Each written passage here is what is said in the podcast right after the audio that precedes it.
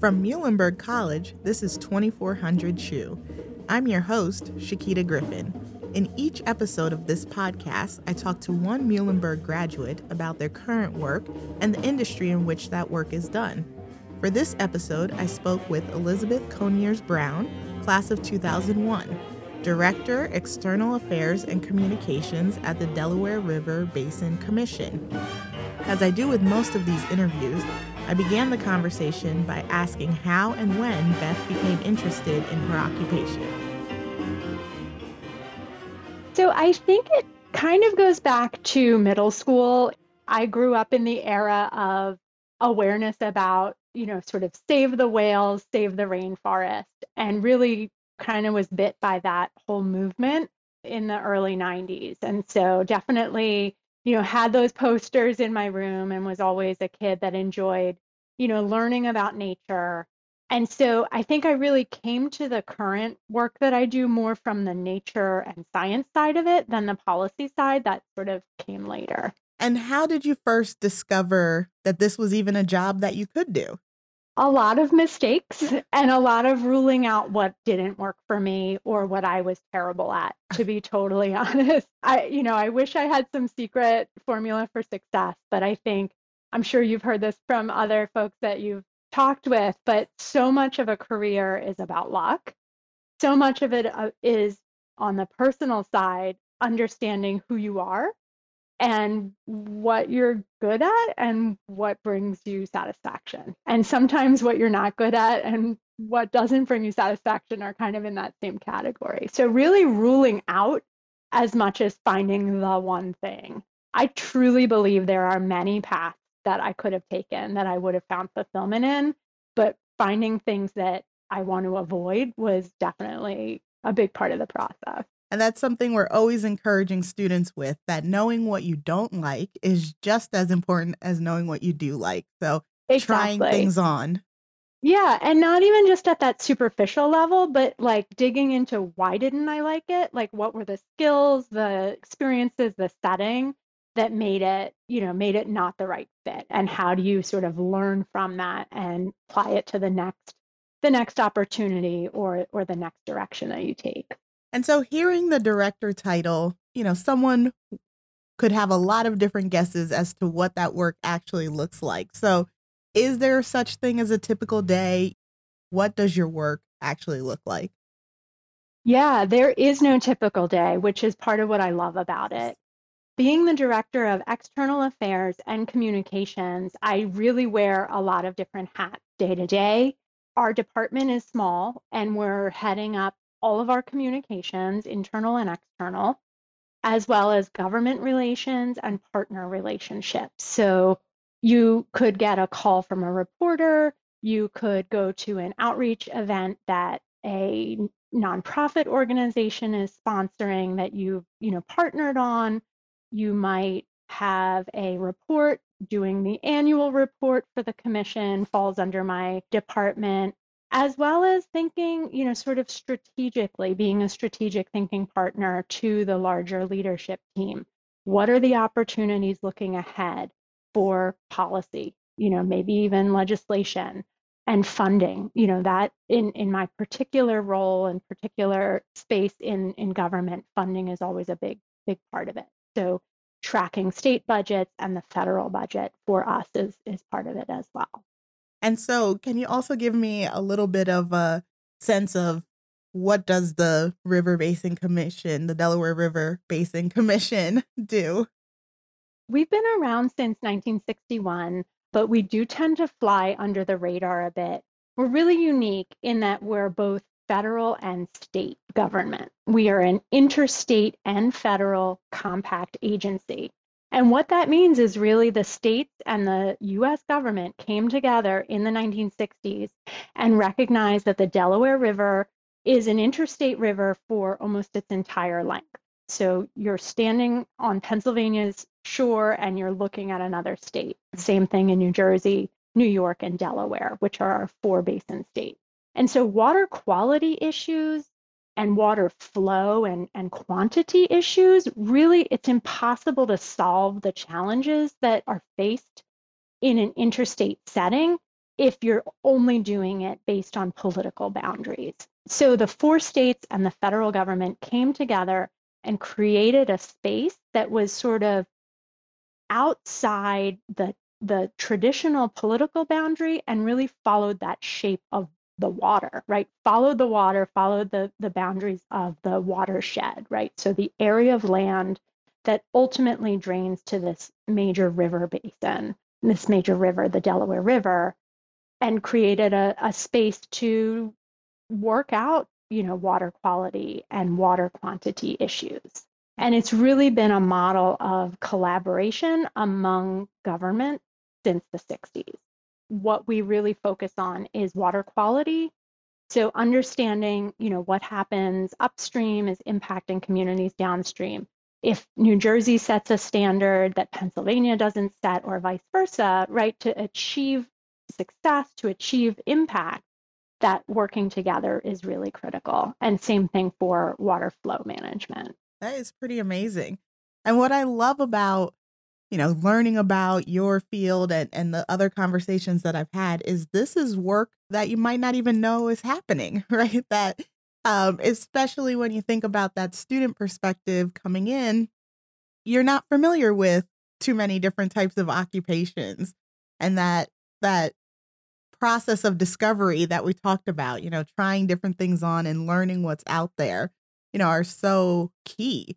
So what Absolutely. did your, you know, path look like to this current job?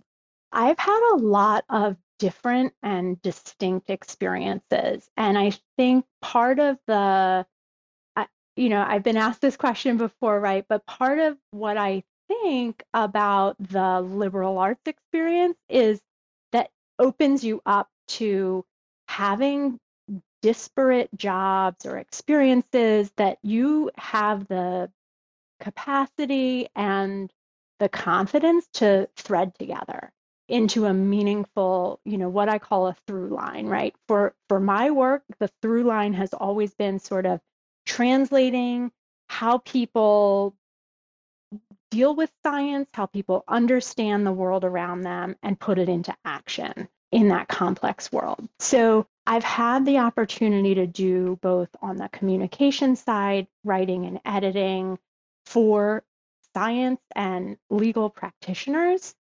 I've had the opportunity to stand in a courtroom and talk about the laws that protect our environment and whether or not they're working or not and you know applying them to the specifics of a case in front of a skeptical judge and i've had the opportunity to meet with and talk to community groups school groups and talk about you know the natural world how we make water clean, how we experience the world around us, whether it's birds or water or the playground in a neighborhood. And so all of those things have similar threads and are built upon similar skill sets. And I think that's really at the heart of it is understanding what are those skill sets? What are those daily activities? You know, when you wake up and you say, well, I have six different things on my list, what's the thing that you want to do first, right? And if you can unpack what that is and why it makes you excited, then digging into it's not so much about where you are, but what you're doing and how mm-hmm. you're using those skills in the world. So I think, you know, that's sort of a very while I'm still in the thick of the career, if I have any any wisdom at this point, it's just finding what is your through line, Definitely. you know, and making sense of things even when on paper they might not might seem very different. Exactly. And I love that you said it's really about those transferable skills.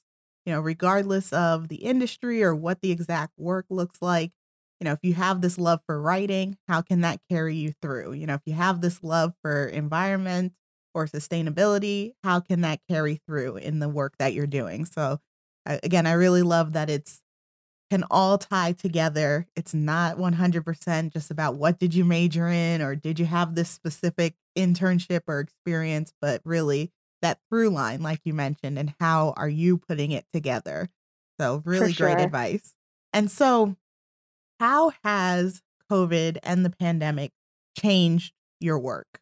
I've been extraordinarily lucky in the way it's changed has been minor in the scheme of the entire world. It's changed the technology we use to connect and the way we connect, but ultimately it's still about, you know, environmental policy is always going to be about people, right? And so being able to connect with people virtually or in person, what I see as a silver lining has been how much the pandemic and COVID 19, especially in the early stages, really gave a number of people the opportunity to discover the outdoors and mm-hmm. discover nature and spend time in it. And part of that was that's where it was safer. Mm-hmm. Part of it was our daily grind sort of looked a lot different. And so for me in my current role, I think a lot of that means that more people have experienced the Delaware River and its basin, you know, have, have spent time in state parks, forests, trails, boating, what have you, that maybe had never experienced it before. So for me, that I take that as a net positive that there's now this greater awareness about our natural world, both globally and in our in our local environment. So that's what I sort of what I sort of look to as as the silver lining. But I could, you know, I, I could also tell you, you know, having as a mom, Sure. It's definitely been, you know, there have been some dark spots, right, with, um, you know, childcare mm-hmm. during the pandemic. And, you know, I could tell you a story about having a major grant deadline in March 2020 that I had to muddle through with kids home from school and, you know, a very limited amount of uh, flexibility. Yes. So, you know, it's not all puppies and rainbows for Most sure. definitely. But we, we have but had our challenges. That, yes, exactly. I think that on the whole, as I said, you know, from a personal perspective, I've been extraordinarily lucky. It's also opened my eyes, like many people, to the power of, you know, what's your partnership? What's your network like? And I'm extraordinarily lucky to have found, you know, a great partner at Muhlenberg. Um, nice. Um, gotta gotta give some credit. So shout there. out there, so, yeah. exactly. So so that that's an element of it too, right? Most so definitely. Not not to not to focus just on the work, but the whole the whole package. Oh yeah. To actually take it back to work, what has been, you know, your greatest achievement up to this point you know whether that's a, a project that you've worked on or you know all, all of the different touch points that you've been able to have throughout your career what's the proudest moment? I think i'm still building building up you know i i really feel like it's too soon to sort of do a look back you know definitively but i will say one of the days that i look at as the thing that really just got me in my soul and in my heart was completely unrelated to environment, policy, etc. But I had the opportunity while I was still in private practice of law to handle a pro bono case for a asylum applicant and we were ultimately successful and this individual was granted asylum and you know talk about finding connection in disparate things that to me not only the ultimate result, but connecting with that person as an individual, as a human, hearing their story, you know, really just took me out of my comfort zone.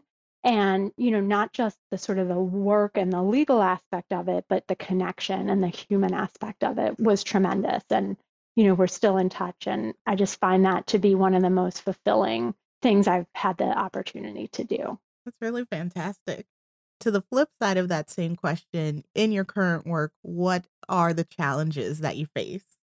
Oh, goodness. that one's the easy question to answer. I mean, I could go on. You know, everyone's got sort of the mundane challenges. I'm terrible at administration. I'm if my if my boss is listening, he'll yeah. be the first to chime in and agree. So, you know, understanding sort of the drudgery of of work, right? It's not just the substance, it's the keeping the lights on, you know, is your timesheet in sort of thing. But no, I think I think to be a little more substantive here, it's hard to maintain optimism sometimes in our world. In a world that, you know, increasingly has challenges everywhere. Right. And those challenges keep getting more complex and more divisive. I think maintaining that optimism is really it's a struggle, you know, and I think that for many, you know, I've been both in the nonprofit sector, now in the public sector, you know, sort of hearing about burnout and just thinking about like, why are we still fighting this fight? Why are we Sure. still getting up, showing up every day? But I think, you know, my kids keep me motivated. Certainly, you know, the small wins, right? The small, the small glimmers of hope and really, you know, seeing people really just show up and do the tough times don't last, the tough people do. So just sort of finding the things that help you build that, you know, that tenacity Mhm. and that just keep swimming sort of attitude, I think is is really where where I uh, where I go in the darker moments. But that's a really great question, right? Because, you know, on the surface, our agency, you know, is water quality, water resources management. And what a lot of people don't realize, just sort of hearing the title or hearing the name, is Mhm. that, you know, there's a lot of impact in the water space from climate change. So that's a really interesting issue that we're diving into at the commission. About two years ago, started sort of like an advisory committee gathering a lot of leading experts, but understanding like how our changing climate is showing up in a changing water, whether it's more drought, more flooding, weather patterns, snow melt changes, um, not to mention, you know, catastrophic events, right? Like we saw with Tropical Storm Ida last year, and understanding how that's impacting and it's hitting communities in different ways, Mhm. right? To be totally frank, like it's not an equal impact and sort of already piling on to overburdened communities and thinking about it from the lens of environmental justice. There's been a lot of, of thinking and, and looking ahead on at, at the agency. So that like water climate Yeah. connection is something that's really cool that again, you know, people think about climate change as sort of an air or weather issue and and the water resources connection is is something I think is really underappreciated. Next, I'd like to dive into a little bit of, you know, thinking about if someone were interested in doing the type of work that you do, you know, what would you say are some of the skills that make you successful? Sure. I think um, if I were starting out, so so I'll start with what my path was Yeah. and then whether I would recommend that again. so my major at Muhlenberg, I had a double major in biology and German. Not the most popular or or uh, you know frequent combination, But, but, a it true was Muhlenberg that combination, all the it's same. a true Muhlenberg combination for sure. And directly out of Muhlenberg, I went to law school at the George Washington University in DC. And, you know, I think if I were to look at where I am today and look back, the skills could have been gained other places. But I think for me, the skill out of law school was focus and writing Mhm. and reading and understanding and being able to do that a lot was you know really that master class in kind of the structure and applying that to any job is extraordinarily useful whether you're litigating a case whether you're you know advising clients or you're thinking about you know how to design a outreach program Mhm. the skills there and just kind of that that structure and dealing with frankly tough personalities i think that's part of sort of the the maturation of careers is you know it's not all internships where you get to choose or you get to do like the fun dream job stuff it's sort mm-hmm. of what does it look like that i'm stuck with this project that i didn't ask for i don't want anything to do with but what can i get out of it Yeah. right? What can i see as the net positive that's going to help me build skills connect me to new people or somehow otherwise be a positive experience? I would also say from Muhlenberg, just tapping into the breadth there of, you know, whether it's course offerings or experiences, and having that ability to connect with professors and with research, whether it's a science research or, or other types of research that's really enabling students to get some of that experience while they're still in, in the undergrad mm-hmm. setting, I think is phenomenal. And I definitely did that. I credit a lot of that to I was lucky enough to be part of the Dana Scholars Program when I was at Muhlenberg. And so, you know, that was sort of part of the the program was to do independent research.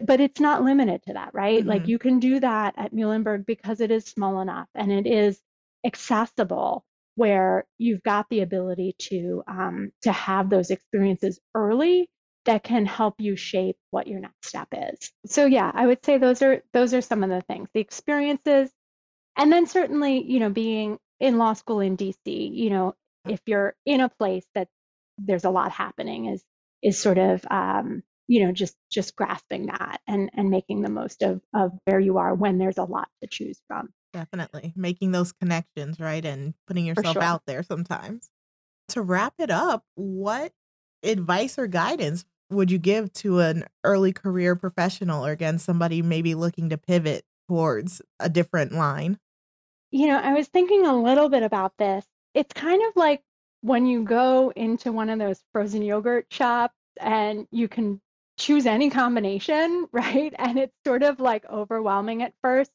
And I think, you know, the analogy is like, sure, like it's fun to put like gummy bears and you know like cherry and and coffee ice cream together but at the end of the day you've got to eat the sundae you've made and you know it sort of has to taste good for you and you might love that combination and that combination you know your best friend or your partner might find horrendous yeah. but it's kind of that be open but open with somewhat of a plan or somewhat of a sense that how how is this going to work for what's right for me? And we don't always know that right? We don't always know you know today i might feel like cherry and coffee together but tomorrow you know maybe maybe i don't. So i think having you know trusting a little bit of your gut gathering advisors and trusted friends and those are absolutely you know muhlenberg is the place to make those and find those and keep them close forever and i still do to say like hey is this crazy am yeah. i you know am i totally out of being beth right now if i do this and you know my friend can say that's not the person i know or i don't see you as that or i don't see you doing that and having those conversations so i would say yeah make friends have the grounding experiences to know what's right for you and then be open to you know building your sundae in the yeah. combination that you love.